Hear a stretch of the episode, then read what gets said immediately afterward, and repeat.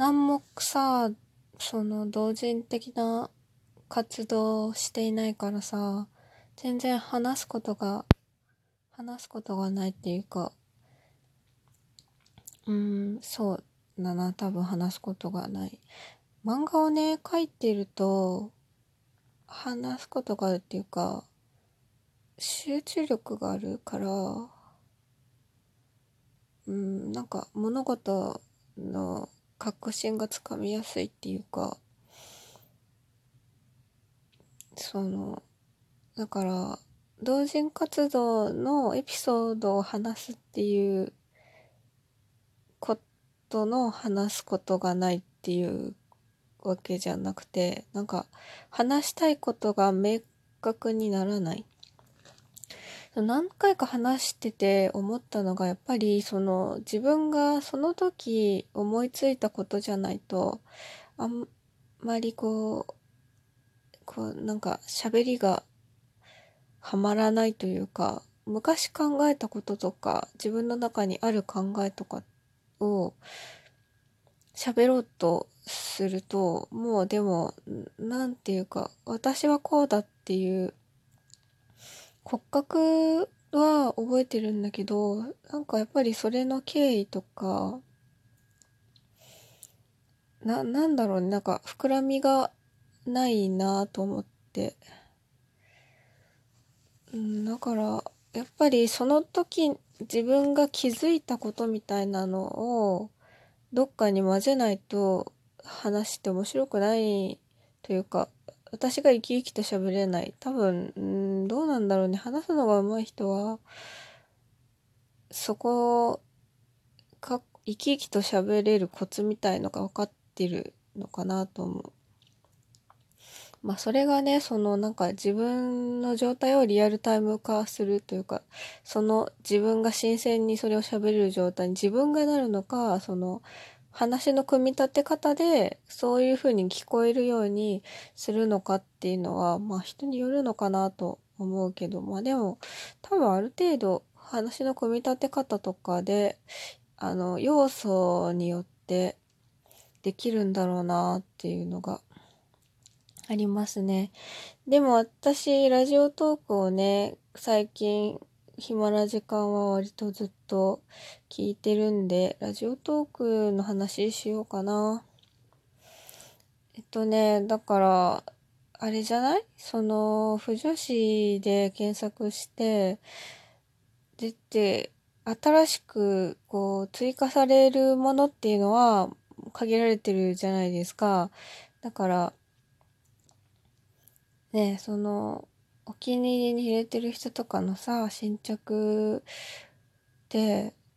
うんそんなに毎日更新されないよね。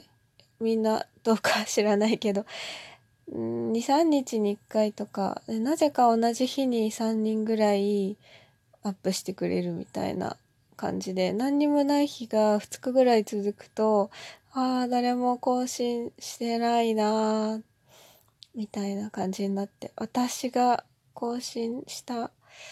するか？更新するか？ラジオトークをなんか回すかみたいな。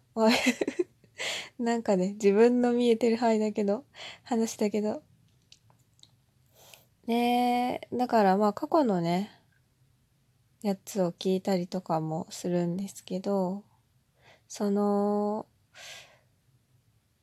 あのあんまりタグであんまり聞かない人とかをこう一気にその人の分だけ聞いてみてそうするとそのなんだろう新着をいちいち追ってるわけじゃないけどあななんだろうなその多分入り込みやすさが違うんですよね人によって。こうパッとその人が話し出すとこうその人の空気になれる人もいるしこうちょっとじっくりその人が話してるのを聞いていくとなんか腑に落ちるみたいな聞き方がちょうどいい人もいるなって。あ、あれかな？多分週刊連載で毎週楽しみに読める人と、コミックスで読みたい作家さんがちょっと違うというか、その人単体で楽しんだ方が、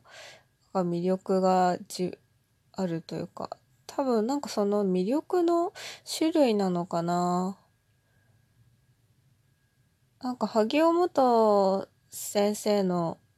本で、コミックスで読んだ方が面白いわねって言われたみたいな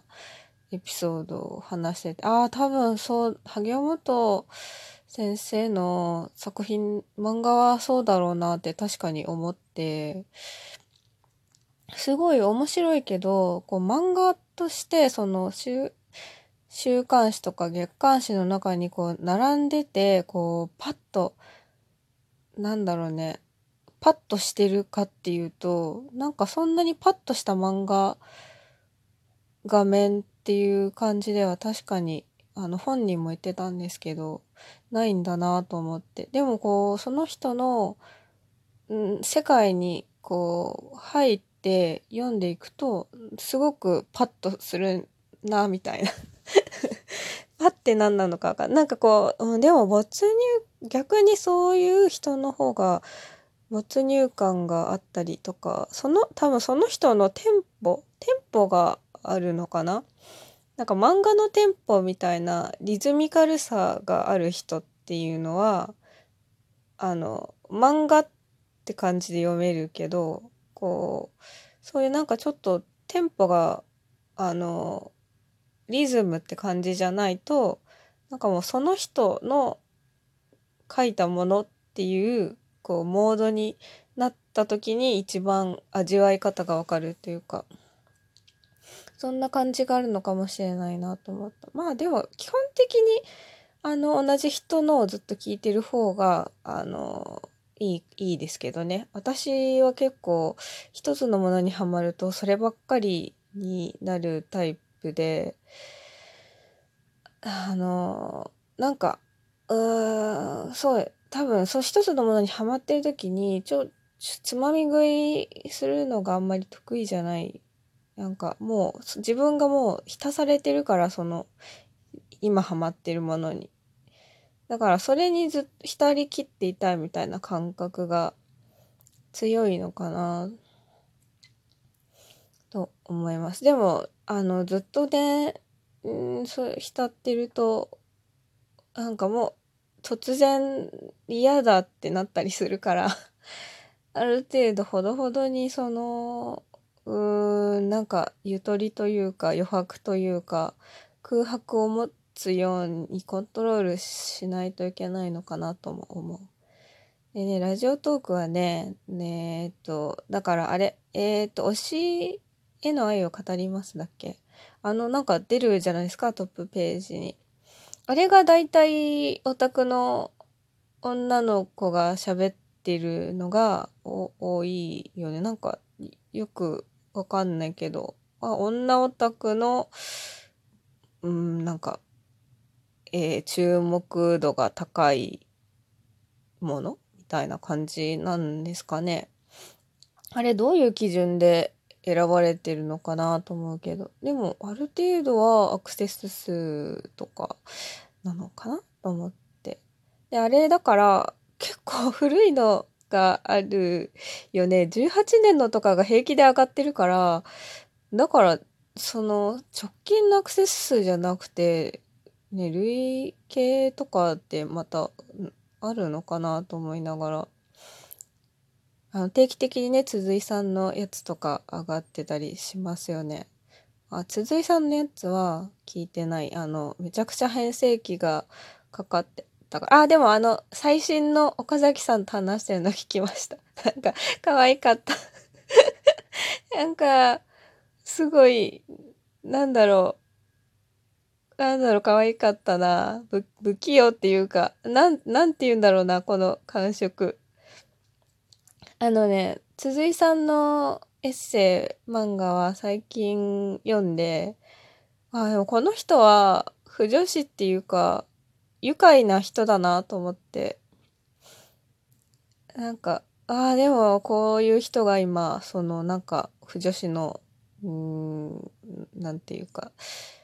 ね、一番有名な不女子だよね、多分。なんだなと思って、まあ、明るくて面白い女の人が、うん、まあ、ね、そういう感じっていうのは、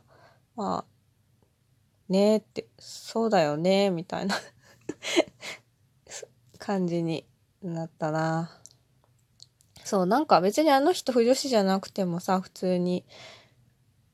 あの、何？ユーモアがあってチャーミングみたいな感じで、な、なんでも、な、なんだろうな、ど、どこにいても別に魅力を発揮できるって感じがするよね。うん。えっと、あらあら。あ、時間が。えっとね、だから、あ、2018年のやつとかで、だから一番流行った時期じゃないですか。だから結構、普通に同人、バリバリ同人活動してる人の、